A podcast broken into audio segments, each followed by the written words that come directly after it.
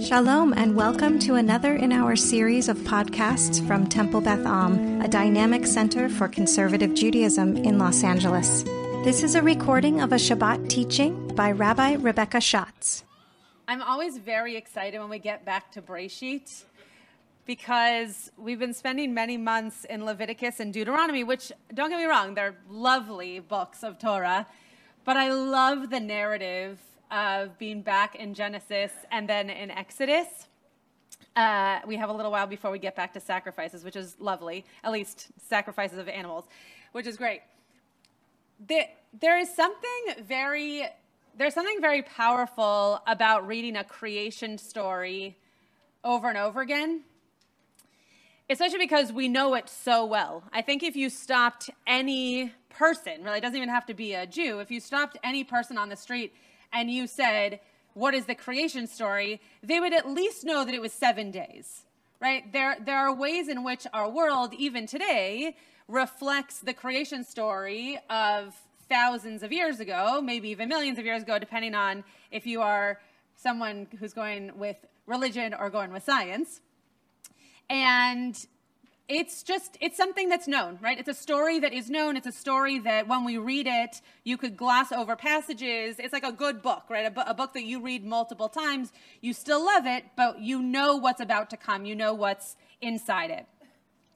So i was reading through this known story again this week and something popped out to me that had never made me think about the way in which we tell the story of creation in in its chapters meaning we have the first creation story in chapter 1 the second creation story in chapter 2 that's a whole class in and of itself. And then we get the list of names after the Cain and Abel story. We get the list of names of those who come after Adam and Eve and their children. And then we get to chapter 6 and when we get to chapter 6 all of a sudden it actually reminds us a lot of the God that we experience in Exodus, not so much the God that we experience in the book of Genesis. So we're going to look at a passage from chapter 1 and a passage from chapter 6. And I'm going to give you a little bit of a spoiler alert. I think that what we are seeing here in the creation story is that God was very excited by all that God had created especially humans, which is good for us, right? It's good that it that God wasn't more excited by grass than than by the humans, right? That's that that is good, and and even it says so in the in the creation story. It says, and it was very good, or they were very good. But then when you get to chapter six, God is very disappointed in the creation of people, and so I want us to explore why and potentially how it's important for us to have both of those narratives when we think about creation, not just the narrative that people were created and God thought they were good. So, unfortunately, I'm going to do a lot of the the reading because I have the microphone for those who are watching on live stream, but I am going to ask questions and I would love to hear people's responses and thoughts and, um, and answers. Okay, chapter 1, verse 26. We already read this in, in He. Uh, we didn't. Yeah, we did. We already read this in Hebrew today, so I'm going to read it for us in English just for time's sake. And God said, Let us make humans in our image after our likeness. The classic question is, Who is our? They shall rule the fish of the sea, the birds of the sky, the cattle, the whole earth, and all the creeping things that creep on earth. And God created humans in the divine image, creating it in the image of God, creating human in the image of God, creating them male and female. If you're interested in that part of this, uh, that was what I spoke about last year, actually, that, that all humans were first created non binary and then were created into the binary forms of male and female. God blessed them, and God said to them, be fertile and increase, fill the earth and master it, and rule the fish in the sea, the birds of the sky, and all the living things that creep on the earth. Right? So do what we do as humans today. And God saw all that had been made and found it very good. Et kol asher tov me'od. And there was evening and there was morning the sixth day. So the sixth day, great day, right? God did a great job. God was very happy with God's creations. Then we get to chapter six, and it says, God saw how great was humans' wickedness on earth, how every plan devised by the human mind was nothing but evil all the time. And God regretted having made humankind on earth. So we went from God being very happy with God's creation to now not only thinking that potentially there was some kind of sadness that comes with the way in which humans are acting on the earth, but an actual regret, an actual sadness around having created them. With a sorrowful heart, God said, I will blot out from the earth humankind whom I created, humans together with beasts, creeping things, and birds of the sky, for I regret that I made them. Okay, so um, hopefully this isn't going to be a complete downer of a class. So everyone just put a smile on your face. Um, but what what are some of your questions about these two passages and the connection of these two passages? Yeah, Ben.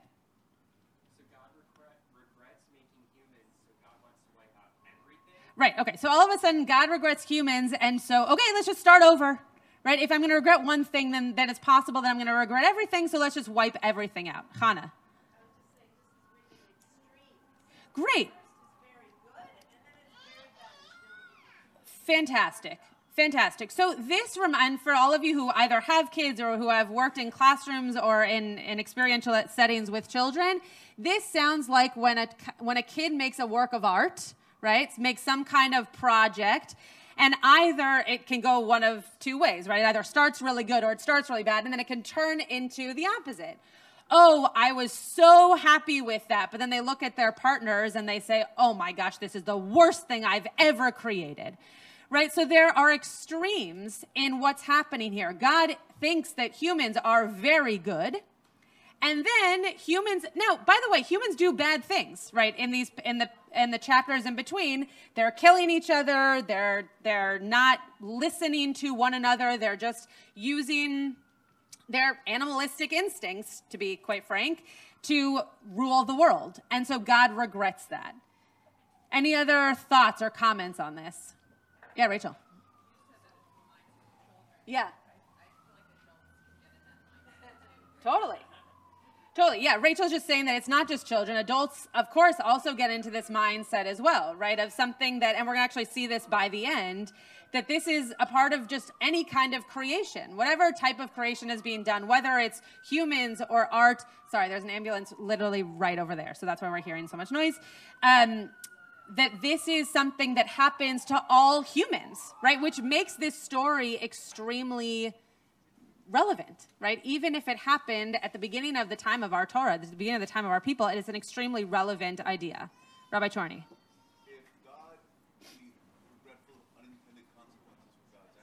Yeah.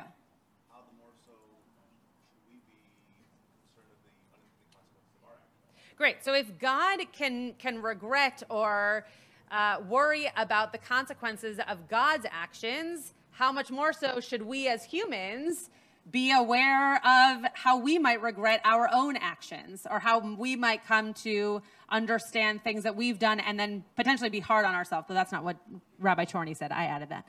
Elon.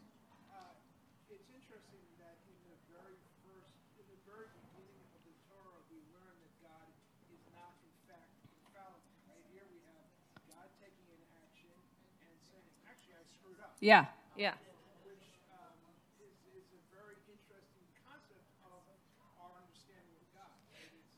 Great. So this is showing us by by reading also the sixth chapter. We see here that well, and Elon's saying that it teaches us something about God that God can actually reflect back on actions that God has done and also say that wasn't perfect right? That wasn't the best it could have been or that wasn't what what it should have been and now i regret it. One two and then we're going to continue on.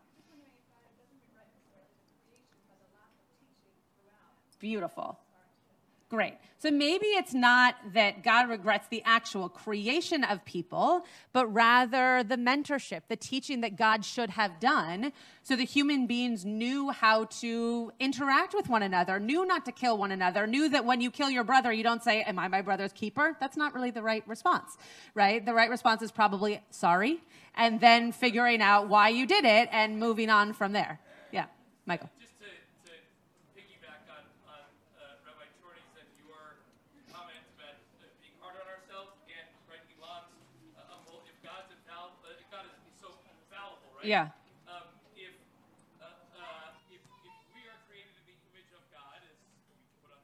Yeah. um, and it says in the, the scroll over there, Yeah. right? And um, uh, if God can uh, make big mistakes, right? Then we created the image of God can also make big mistakes. Right. And, and then instead of being harder on ourselves, we can be more forgiving of ourselves. Great. Because you know, if the God character screws up, then you know we're going to also that's got to be part of the defense. Great. So, one of the big lessons that we can learn from this is that if God is able to say, I made a mistake, whether that's because God didn't do enough mentoring or whether that's because God is just now coming to the realization that not everything God does is going to be perfect, then we too, as God's creations, right, as kind of like the second generation godly beings, that we too should be able to be easier on, on ourselves when we think that something we've done is a mistake or something that we've done is not perfect. Okay, let's look at a few. Oh, Bonnie.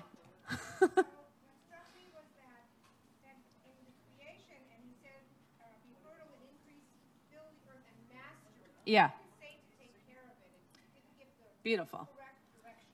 Right, right. So I, I think we're we're we're understanding here that that God God was still in the early stages of parenting or teaching or whatever whatever metaphor we want to use, right? God was not yet aware of how to be that leader figure. God just created something and then said, "Okay, I'm going to see what it does." But there was no insane master that doesn't seem to be a way in which the people had any idea what that might mean. And so, again, we took to our animalistic instincts of understanding what master meant, and then we did, we, we acted in ways that God regretted. Okay, I'm really to go on. I see other hands. I'm to pretend I don't. Okay, Rashi, Rashi says here, uh. Okay, so picking up on Vayinachem Hashem ki asa, that God was something, we're going to translate that in a second, for what God created. And it says, the Lord repented. Vayinachem means to comfort typically, but also nichum avelim, comforting the mourners, right? And Rashi is translating it here as repent. So, a very different word than the word that we're using to translate, at least into English, when we talk about comfort. Um, Rashi then says, sorry, I should have kept reading. Rashi then says, the first word is connected with, which, with that which means comfort. It was a consolation to God that God had created humans on earth. For had humans been one of the heavenly beings, they would have incited the angels also to rebel against God. So Rashi's actually going in the opposite direction of the way that some of you just um, uh, understood this, explained it out. That it was a consolation to God right that that it, this was only human beings doing this that it wasn't all all of god's creations all of these angels all of these godly beings. Okay but ibn ezra says so these are just working on the words vayinachem right? This is just this is just working on what the word vayinachem means. So again ibn ezra is understanding this as and it repented the lord. Okay again not a not a phrase that we would say as something that we we understand as a comfort. Repent and comfort don't typically go together ibn ezra said the the torah sorry spoke in the language of humans for we know that god is not a person that should repent Okay, so again, taking the opposite of what some of you have shared, that if we can see ourselves in what God is doing, well, fine, but we shouldn't imagine that God is then going to do what we humans do, right? We shouldn't look at it the opposite way. This term is used because if a human being acted in the way God did, destroying creation, it would be said of the person that they repented. What do you think that means? What do you think that last sentence means here? If a human being acted in the way God did, destroying creation, right? In this case, it's a big creation. It's not just, you know, a sukkah made out of graham crackers. It's a big creation.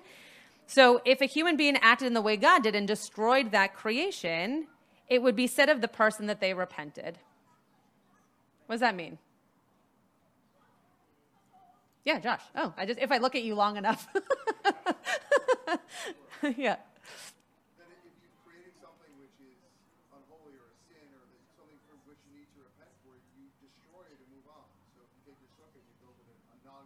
that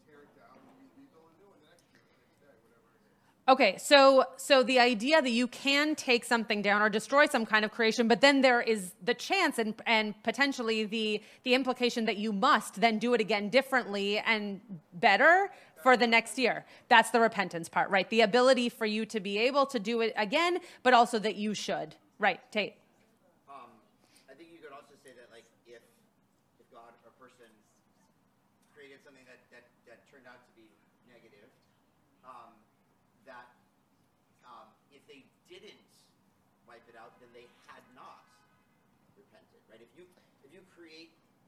Bad in the world that's causing harm, Yeah. and you're like, oh, I shouldn't have done that, and you just walk away and let it continue to cause harm, you haven't repented. You have to take some action to stop the harm. Great. So are you are you saying you in terms of God in this case? Either way. Okay. Or, or to go with what Ibn Ezra is saying. Yeah. If, if a person says, "Oh, wow, I messed up. That's causing harm," they haven't repented. Great. Okay, so there is something there is something to be said for uh, similar to what Josh was saying, like the action that comes after, right? That if you that if you don't do something to then change your action or change the way in which you deal with your creation, that you ha- then you haven't repented. You're just letting it be, and then they can again destroy or act unfairly or whatever it is that they are dealing with. Does that is that fair? Yeah. Okay. Ah.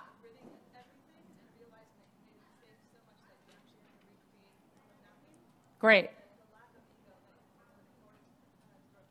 Interesting. So, uh, needing to really check yourself, right? To be able to check your ego and to be able to say, Am I not willing to recognize this as a mistake because I'm not willing to say I could have done better or I should have done differently? That's a beautiful, a beautiful idea, especially in terms of God. When we don't really think of God as having ego, we actually give God the ego that God has.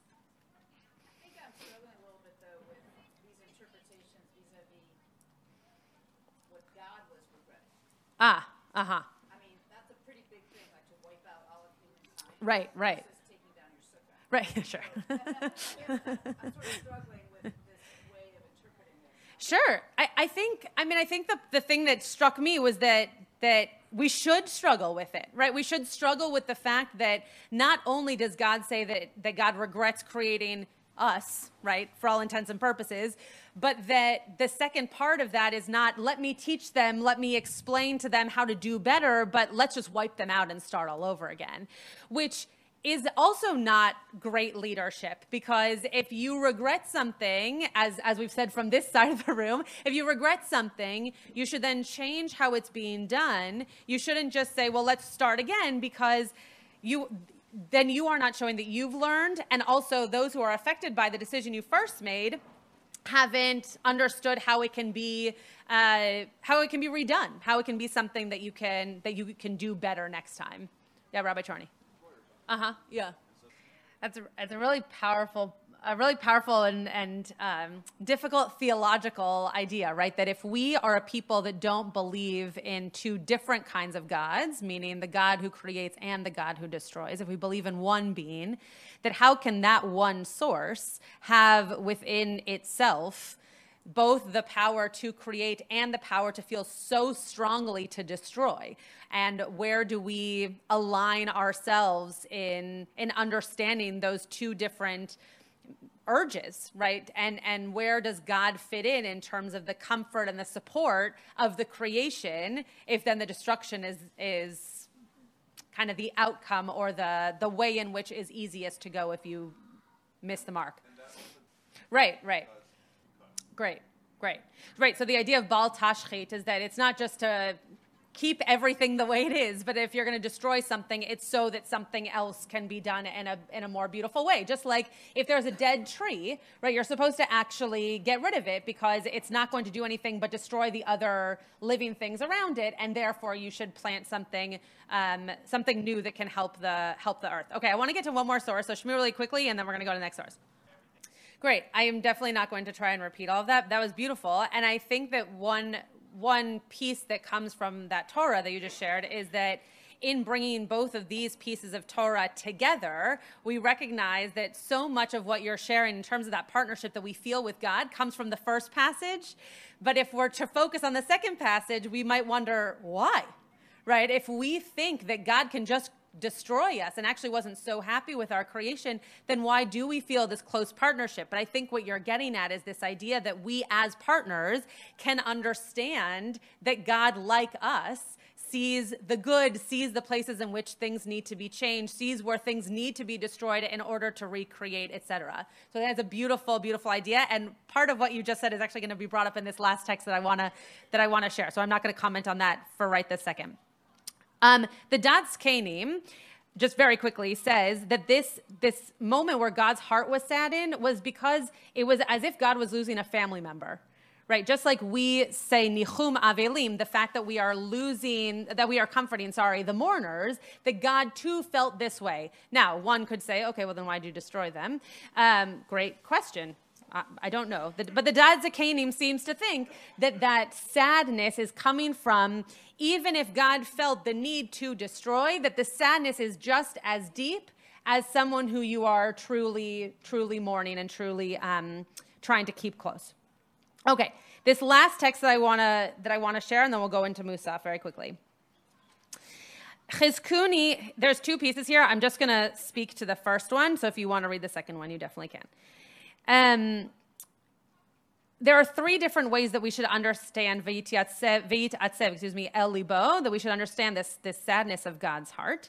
That one, it was deliberate failure to fulfill a vow such as when it could not be fulfilled as the person who had made it does not have the means to do so. Meaning that I think there's actually more of that, that teacher type uh, or mentor or leader type experience that if God had vowed to create these humans, then God should have followed through, right? God should have followed through with how to make, how to continue to make them very good, um, and not just leave them to their own vices. Number two, one has simply changed their mind. They're just they thought that it was great to begin with, and now it's not so great. That's kind of self-explanatory. And the third one is it is used to repeat you. It is used repeatedly. This word nachum is used repeatedly in connection with God having second thoughts about something God had done. And the oh, did I not? Oh no, I did. And the example that's used here says there is no need here to repeat how God repented the decree God had issued against the Jewish people after they had made the golden calf and had danced around it, calling it a deity. God had regretted allowing Shaul, Saul, to have been crowned king, and God ordered Shmuel, Samuel, to anoint his successor. So we see all these ways in which God has brought brought into our lives or brought to power, brought to creation something that God thought that we thought was going to be great, and then it didn't go so well. It's a very human idea, right? We all understand that. We might even understand that, and I mean this seriously, with our own progeny, with our own kids, right? That we think at times, this is the most amazing child, and then they might do something. I know I've done that to my parents, right? Wow, she is such a good kid. And then she does something, and they think to themselves, well, I once said she was a really good kid, but in this moment, I'm not so sure, right? Not as egregious, obviously, but just the way in which you create something and then you let it go out into the world, right? The idea of ufgozal, of letting a, a bird fly away from its nest. You don't know what's going to happen to that creation once you put it into the world. So you hope that it stays very good but you're not so sure. And thank goodness we don't go and then destroy all of our creations based off of a little bit of disappointment. But there are ways in which we as humans, when something is not perfect, we feel a little bit of regret. We feel a little bit of sadness. We want something to have been done better. So I, I gave you this last quote here, and I was so glad to find a quote from an artist because I think that we notice this most in art. Pablo Picasso said, Every act of creation is first an act of destruction. Which is true. You have to break something down before you can see its full potential. And that's not to say that it's our job to break people down. I'm not trying to say that, nor do I think that's true. But the boundaries that we put on kids when they're learning to just navigate the world that that in and of itself is a type of not in the negative connotation but it is a type of destruction you're not allowing everything to be open to them such that they can experience all things or potentially even harm themselves those boundaries are necessary to keep to keep to what needs to grow and what needs to be done in an efficient way. And when you create a piece of art, think especially about clay, you have to mold it, you have to shape it, you have to work it before it can become that beautiful something at the end. So I hope what we can learn from this as we go into our Torah is that yes, human beings were made very good. And that as many of you have said, and as I'll just reiterate, I think it's now our job to figure out how we can be very good. It's not God's job. And it's not God's job, even I would push back on the Torah, it's not God's job to be disappointed or to regret either. Because in today's day, we are created in the image of God, but we were created by people.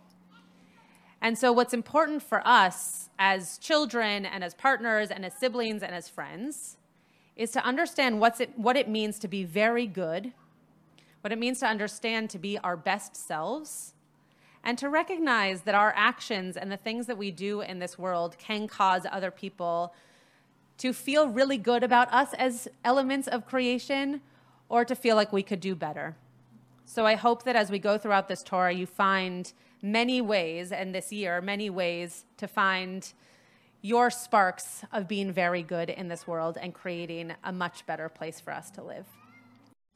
You have been listening to another in our series of podcasts from Temple Beth Am, a dynamic center for conservative Judaism in Los Angeles. If you enjoy these podcasts, we invite you to write a review on the Apple Podcast site or wherever you get your podcasts. For more information about Temple Beth Am Los Angeles, go to tbala.org.